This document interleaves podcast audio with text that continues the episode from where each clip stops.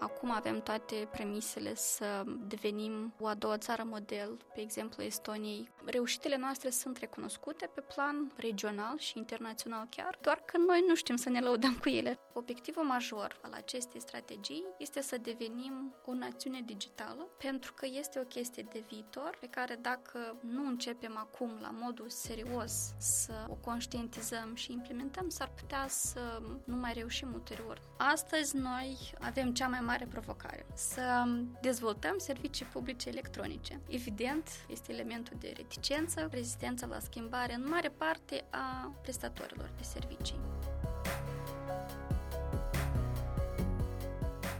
Sunt Tatiana Ețco și asculți cu dreptul, un podcast despre accesul la justiție și drepturile omului. Invitata acestui episod este Olga Tumuruc, directoarea Agenției de Guvernare Electronică din Republica Moldova, cu care vom discuta pe durata a două episoade despre ce înseamnă guvernarea electronică și relația acesteia cu cetățeanul, cum și până când își propun autoritățile să devenim o națiune digitală, care sunt instituțiile model și codașe la capitolul servicii electronice guvernamentale, ce efecte are rezistența justiției justiției la transformarea digitală și care este impactul tehnologiilor asupra drepturilor omului.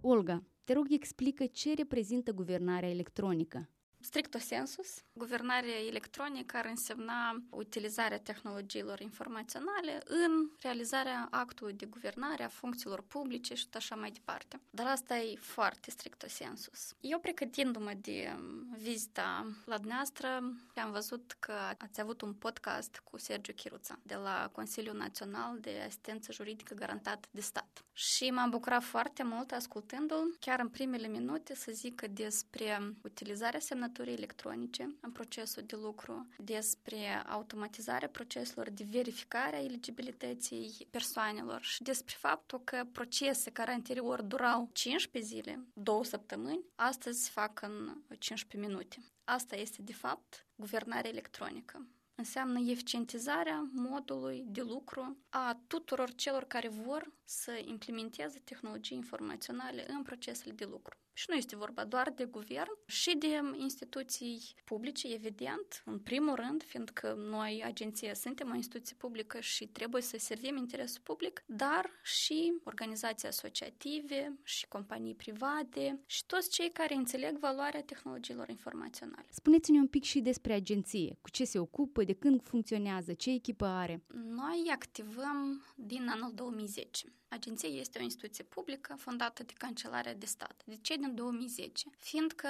atunci cumva guvernul a conștientizat că tehnologiile pot genera eficiență și pot optimiza modul de lucru și aveau nevoie de un hub care să încerce să promoveze și să integreze tehnologiile în toată activitatea din sectorul public. Și atunci guvernul sau țara mai degrabă a semnat un acord de finanțare cu grupul Băncii Mondiale în care a inițiat implementarea unui proiect foarte ambițios care așa și se chema e transformarea guvernării. Unitatea de implementare a acelui proiect a fost Centrul de Guvernare Electronică. S-a adunat o echipă foarte profesionistă, în mare parte specialiști de rang înalt din sectorul privat privat, adică viziuni total diferite de cele din sectorul public și cred că exact ceea ce aveam nevoie ca să facem e transformarea guvernării. Organic, din 2010 până acum, echipa evident a crescut, fiindcă au uh, crescut și obiectivele, s-a lărgit și mandatul, misiunea agenției și astăzi suntem o echipă de aproape 50 de persoane care ne ocupăm de e-transformare,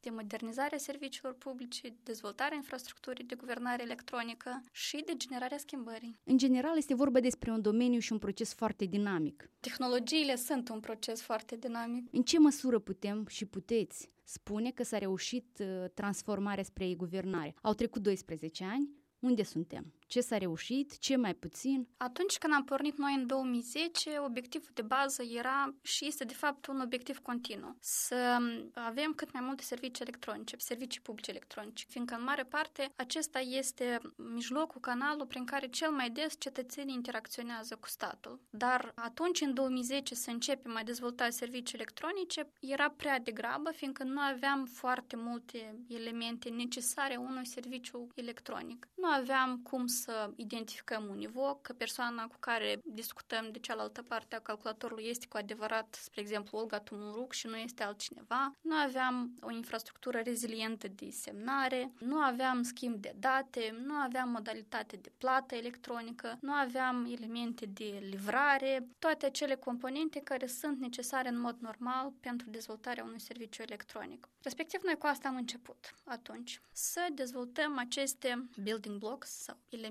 de puzzle, de Lego, care să le reutilizăm pentru a configura servicii electronice. Asta noi o zicem ecosistem de guvernare electronică sau infrastructura de guvernare electronică. Acum putem să ne mândrim că avem toate aceste elemente de bază dezvoltate. Identitate electronică, serviciu de semnare electronică, de plăți electronice, infrastructură de schimb de date, avem un cloud guvernamental în care sunt găzduite, în primul rând, toate aceste servicii guvernamentale, dar și servicii publice electronice care se dezvoltă, configurează în timp. Dar oricum, este un lucru continuu și nu putem să zicem că le avem pe toate gata. Pentru că ceea ce s-a dezvoltat cu ani în urmă trebuie menținut și trebuie modernizat, pentru că apar noi provocări. Pe lângă aceste elemente deja sau building blocks dezvoltate, astăzi noi avem cea mai mare provocare. Să dezvoltăm servicii publice electronice. De ce este o provocare? Fiindcă este un pic în afara zonei de control a Agenției de Guvernare Electronică, fiindcă sunt prestatorii de servicii publice și noi venim peste ei cu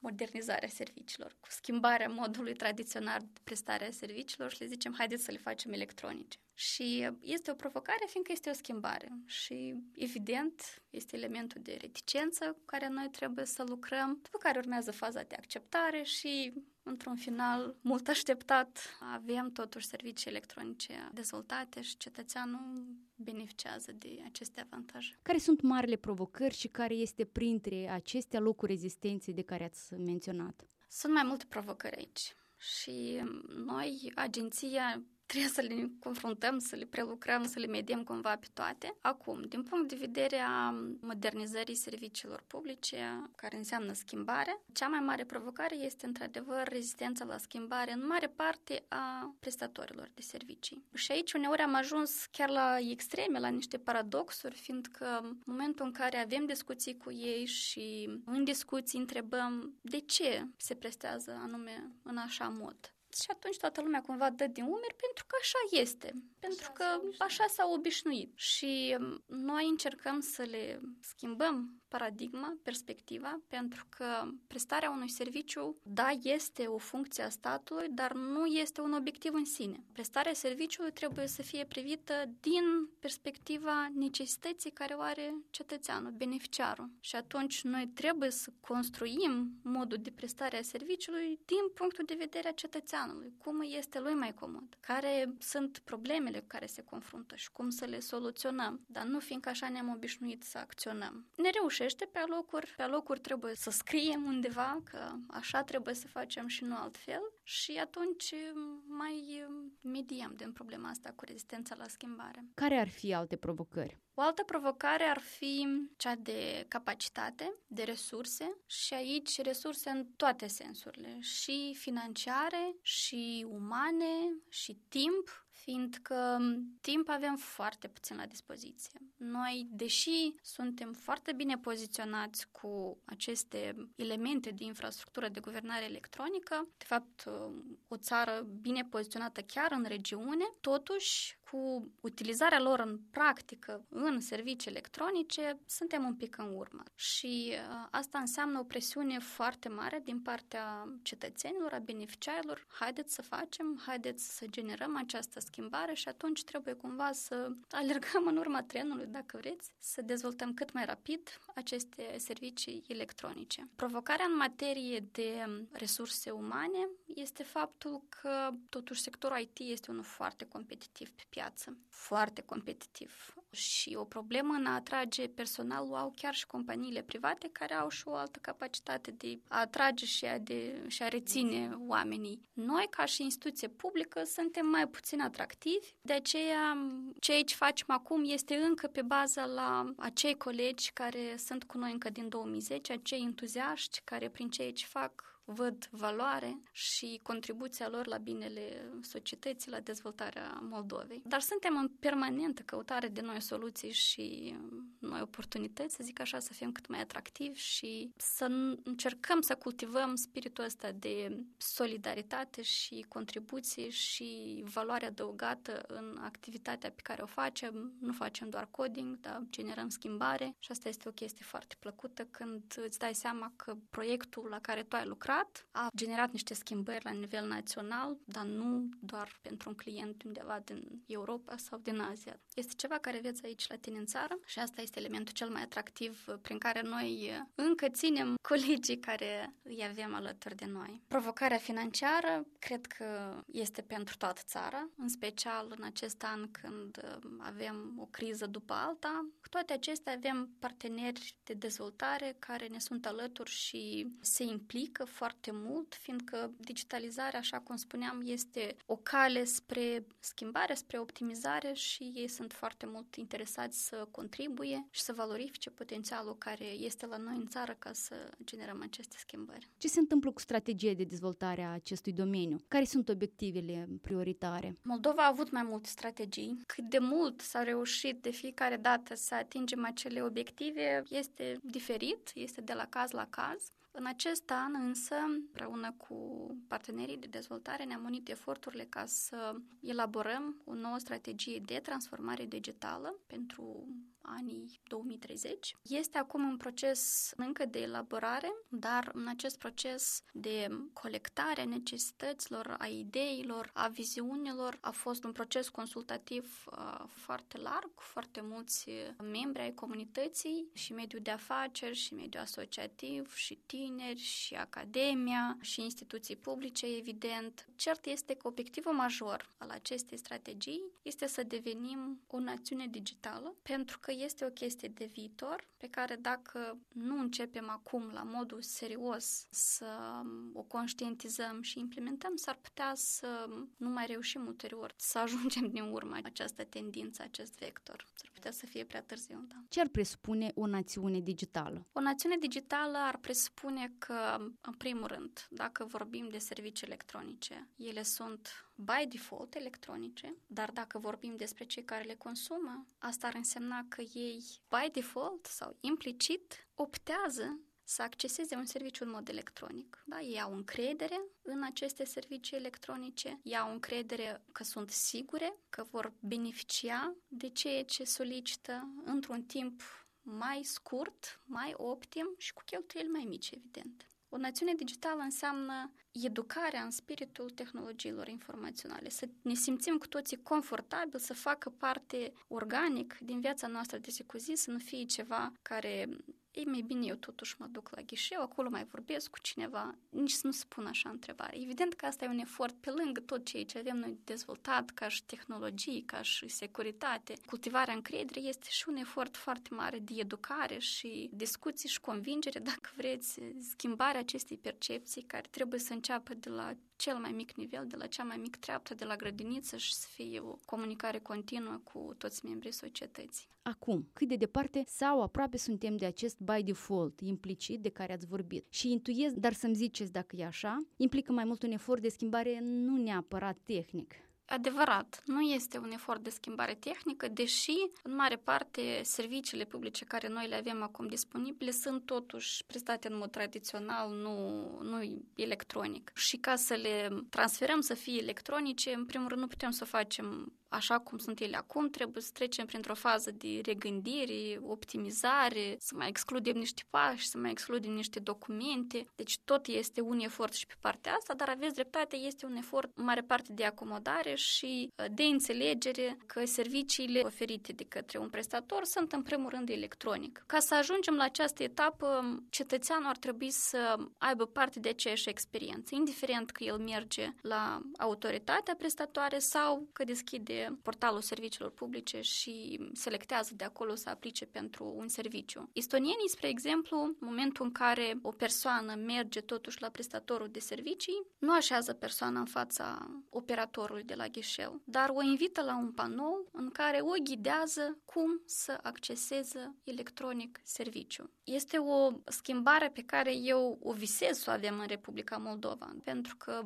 cumva la noi asta este încă inimaginabil. La noi oamenii s-au deprins, deși nu le place, deși le provoacă foarte mari inconveniențe, ei totuși s-au deprins să meargă, să așeze, pentru cumva probabil au mai mare siguranță atunci când discută cu un operator. Dar o fază foarte bună de tranziție este anume ghidarea de către prestatorul de servicii în utilizarea unui serviciu electronic. Odată o să meargă și o să arete pe ce să apese și ce să selecteze. A doua oară o să meargă, dar a treia oară persoana o să zică, da, cred că pot să o fac și eu nu mă mai duc la autoritatea aia sau aia, da? Cât de pregătiți suntem din punct de vedere legal pentru asta? Noi avem o lege a serviciilor publice care exact asta și spune, că în primul rând un serviciu trebuie să fie prestat în mod electronic și implicit în mod electronic și toți prestatorii de servicii ar trebui până în ianuarie 2024 să se ocupe activ cu acest proces. Deci, din punct de vedere legal, avem toate premisele ca asta să se întâmple. Doar că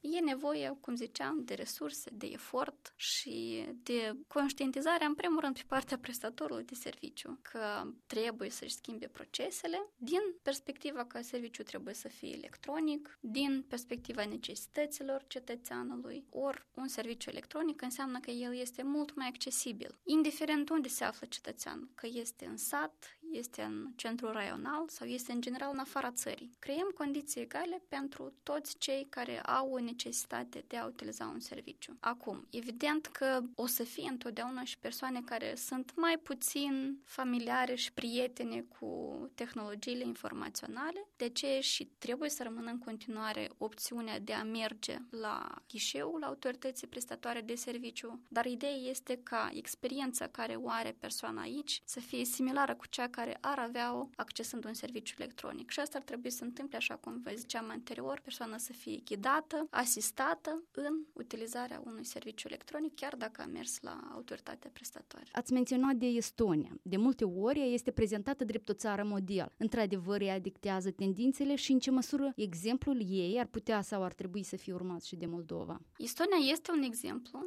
în primul rând prin faptul că ei de mult s-au gândit la faptul că trebuie să utilizeze activ și interactiv tehnologiile în procesul de guvernare și prestarea serviciilor. Deci ei au o istorie nu de 10 ani ca și noi, dar de cel puțin 30 de ani de când sunt pe calea asta a transformării digitale. Și evident că trebuie să ne inspirăm din reușitele lor, din nereușitele lor, dar în primul rând de faptul cât de ok și familiari și comozi sunt ei cu tehnologiile. Eu cred că asta este cel mai mult ce noi putem, ce trebuie să preluăm de la estonieni. Familiaritatea asta la nivel de întreagă țară de întreagă națiune cu tehnologiile informaționale. Fiindcă la modul practic, cum să configurezi un serviciu sau alta, asta este foarte particular și de multe ori nu poate fi preluată tehnologia exact așa cum este Estonia să fie implementată în Moldova și uneori ar putea să fie o cale spre eșec. Dar deschiderea spre tehnologii și convingerea asta că doar așa trebuie să o mergem înainte, la cel mai înalt nivel și nu doar declarativ, dar și faptic, asta cu siguranță trebuie să fie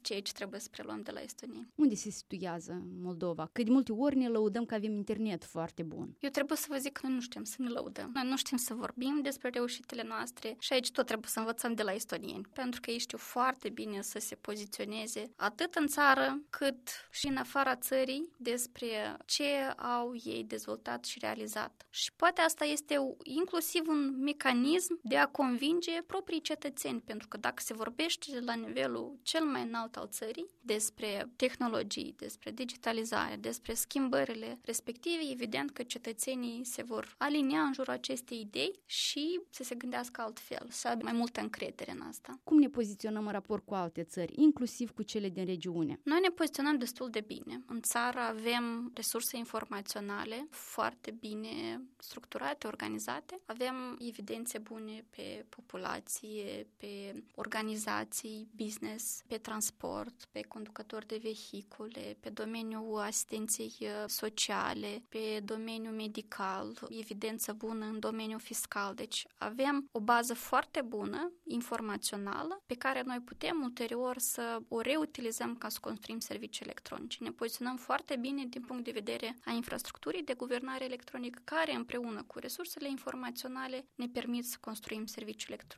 Suntem, dacă vreți, chiar mai bine poziționați decât România, cu care suntem acum în proces activ de colaborare să vedem cum putem să extindem bunele practici de la noi și în România și să construim împreună un spațiu digital comun. Experiența din Moldova este foarte des întrebată și căutată în țările din Asia, în țările din Africa, inclusiv în Ucraina. Reușitele noastre sunt recunoscute pe plan regional și internațional chiar, doar că noi nu știm să ne lăudăm cu ele, așa cum ziceam. Dar asta ar fi un element de marketing uh, foarte important și un element care ar aduce mai multă încredere a cetățenilor noștri în ceea ce facem noi. Ziceați că avem acum toate șansele să devenim un al doilea model după Estonia. Ce ar trebui să facem în acest sens? Cumva chiar și estonienii exact asta spuneau, că acum avem toate premisele să devenim o a doua țară model, pe exemplu Estoniei, care să inspire multe alte țări să meargă pe calea digitalizării. Și ziceau și ei și suntem convinși și noi de asta din perspectiva că avem o înțelegere și o fereastră de oportunitate acum pentru că avem susținerea atât la nivel politic cât și la nivel de guvern, cât și a partenerilor de dezvoltare, da? deci o aliniere a tuturor acestor factori care ne-ar permite să avem resurse necesare pentru dezvoltare, să avem suportul dacă vrem vrem să promovăm o politică de schimbare sau o politică în domeniul cadrului normativ. Și asta noi am simțit-o fiindcă orice schimbare sau orice nou serviciu trebuie să fie însoțit și cu un cadru normativ corespunzător și am avut tot suportul necesar, nu pot să zic chiar necondiționat, dar tot suportul care era nevoie ca să promovăm aceste inițiative și inclusiv suportul donatorilor ca să finanțăm anumite inițiative și să dezvoltăm soluțiile de care avem nevoie. Avem această fereastră de oportunitate care trebuie să o folosim, fiindcă s-ar putea ulterior, cum ziceam, să nu mai avem parte de ea și ne va fi mult mai greu să venim cu schimbări pe acest domeniu, în special că focusul acum este și așa orientat deja spre alte probleme mult mai critice, dacă pot să zic. Vreau un pic mai concret, din perspectiva cetățeanului, beneficiarului, să ne vorbiți despre care sunt realizările majore, serviciile digitalizate. Da, întrebare așa de grea. Eu pot să vă dau un exemplu de um, serviciu electronic care chiar a fost cu o schimbare foarte um, calitativă pentru beneficiari. E vorba despre uh, indemnizațiile care se oferă la naștere și ulterior uh, pentru întreținerea copilului. Deci anterior, ce trebuiau să facă mămicile? Să meargă fizic la casele teritoriale de asigurări sociale, să stea în rând, sub uși, ca să depună o cerere. De cele mai deseori asta se întâmpla cu copilul în brațe, deci era o, o situație absolut nenormală, fiindcă trebuia să punem o persoană care este într-o situație mai aparte să treacă printr-un proces destul de anevoios. Cum s-a schimbat asta calitativ, utilizând infrastructura de e-guvernare, acum cererile pentru aceste indemnizații la nașterea copilului și ulterior această indemnizație lunară poate fi solicitată doar completând IDNP-ul mamei sau al tatălui sau întreținătorului legal și al copilului pe pagina Casei Naționale de Asigurări Sociale, fără să mai trebuiască să meargă mama sau altcineva undeva, doar se completează două cifre, se face submit și sistemul în spate face verificarea, da, într-adevăr, este o relație de rudenie între IDNP-ul copilului și IDNP-ul mamei, se face o verificare a câtlea copil este dacă vorbim despre indemnizația unică la naștere, pentru că știm că are care este variabil în dependență de primul, a doilea copil. Se face o verificare privind venitul mamei ca să poată să fie calculată mărimea acelei indemnizații lunare. S-a optimizat și ceea ce trebuie să facă beneficiara acestei indemnizații, dar și ceea ce trebuie să facă Casa Națională, pentru că nu mai are această povară administrativă de a lucra cu documente, de a face calcule manuale. Totul se întâmplă în spatele scenei, utilizând date preluate în timp real și automatizări pe bază de algoritmi care pot fi puse în practică. Ce servicii importante încă nu au fost optimizate, digitalizate, dar ar fi necesar să fie? O parte din ele sunt digitalizate. O să revin iarăși la Agenția Servicii Publice, fiindcă ei dețin topul în lista de servicii publice. Este vorba despre serviciile din domeniul bunurilor imobile. Bine, acum avem posibilitatea să solicităm, spre exemplu, un extras din Registrul Bunurilor Imobile electronic, doar că tot ceea ce se întâmplă în spate este atât de nevoios și atât de problematic, fiindcă altfel decât în termenii care sunt declarați și la costurile care sunt declarate, este foarte greu să o faci dacă nu intervii cu schimbări dramatice pe domeniul de bunuri imobile. Și asta este cel mai solicitat serviciu Republica Moldova, extrasul din Registrul Bunurilor Imobile. În general, problematica sectorului respectiv în Moldova este una destul de amploare, fiindcă noi avem în continuare o bună parte din imobile care nu au fost înregistrate, n-au trecut încă prin tranzacții și atunci ele sunt cumva în aer. Cele care au trecut una sau două tranzacții de înstrăinare sau de moștenire cumva sunt în regulă, să zic așa, dar oricum atunci când se solicită un extras, registratorul de la ASP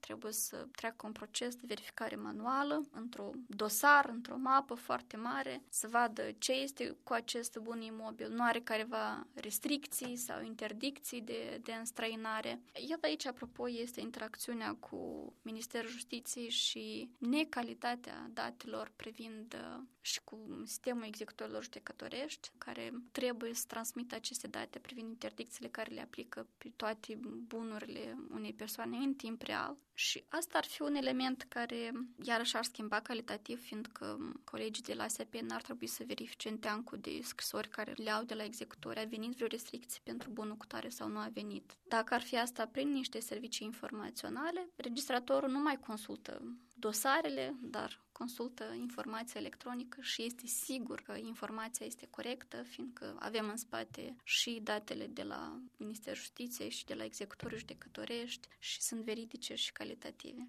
alt serviciu care trebuie schimbat iarăși, v-am să zic, de domeniu, de stare civilă. Aici, cumva, istoric, avem moștenite foarte multe probleme de descentralizare a bazelor de date, de lipsa de comunicare între tot cei din domeniul de stare civilă și niște greșeli sistemice care eu la fel nu pot să mi le explic de ce se întâmplă așa. Avem acum destul de multe comunicări cu colegii noștri din la autoritățile publice locale care interacționează cu cetățenii pe anume pe domeniul de stare civilă. Pe mine m-a mirat, dacă nu pot zic m-a șocat, faptul când persoana solicită, spre exemplu, o corecție pe un act de stare civilă și ulterior, a doua sau a treia oară sau peste un an, când solicită un extras, nu corecție, un extras de pe un act de stare civilă, el este emis cu aceeași greșeală de până la corectare. Și atunci mă întreb de ce persoana, în primul rând, a trebuit să facă această corectare. Dacă a fost, spre exemplu, eroare din partea prestatorului de serviciu, a trebuit să plătească încă pentru asta și ulterior, la un an distanță, când solicită extrasul despre actul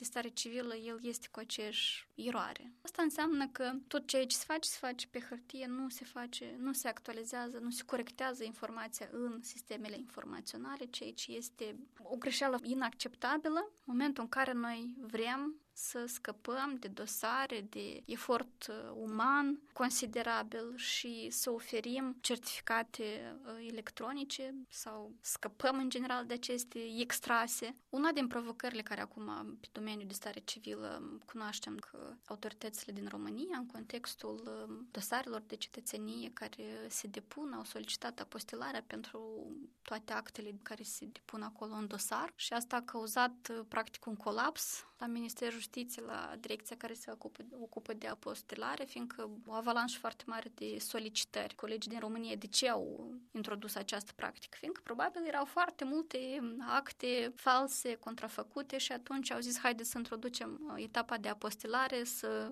mai diminuăm din numărul actelor false. O posibilitate foarte bună de verificare a actelor care se prezintă în dosarul de cetățenie este să oferi părții române o posibilitate de verificare electronică. Ce este în registru de stat legat de acest act. Acum, în situația în care noi avem aceste probleme sistemice, cu actualizarea și corectarea datelor în registrele de stat, mi-e frică să facem asta, fiindcă pe hârtie cetățeanul o să prezinte un document corect, dar în momentul în care partea română o să facă verificarea și contrapunerea cu înregistrările din sistem, o să zică, uite că ai o problemă aici, tu te și o rezolvă. Deci noi creăm problemă și mai mare, de fapt. Iată, aceste greșeli sistemici sunt niște blocaje care ne împiedică și ne opresc foarte mult din uh, procesul de digitalizare. Acest episod este doar jumătate din discuția cu Olga Tumuruc, directoarea Agenției de Guvernare Electronică. Te invit să ascult și următorul episod în care vom discuta despre instituțiile model, dar și cele codașe la capitolul servicii publice optimizate, despre digitalizarea serviciilor din domeniul justiției, dar și despre care sunt riscurile și oportunitățile tehnologiilor în raport cu drepturile omului. Îți amintesc că acest podcast poți și să-l citești, nu doar să-l asculți pe site-ul justițietransparentă.md. Cu dreptul poate fi ascultat pe Google Podcast, Apple Podcast și YouTube. Te invit să ne urmărești și pe pagina de Facebook Accesul la Justiție. Te rugăm să ne scrii dacă ți-a plăcut sau nu acest episod și ce alte subiecte sau personaje ai dori să abordăm aici. Acest podcast este realizat în cadrul campaniei naționale pentru o justiție sănătoasă, care este partea proiectului Accesul la Justiție în Moldova. Ai ascultat Cu Dreptul, un podcast despre accesul la justiție și drepturile omului. Eu, Tatiana Ețco, îți mulțumesc că ne asculți.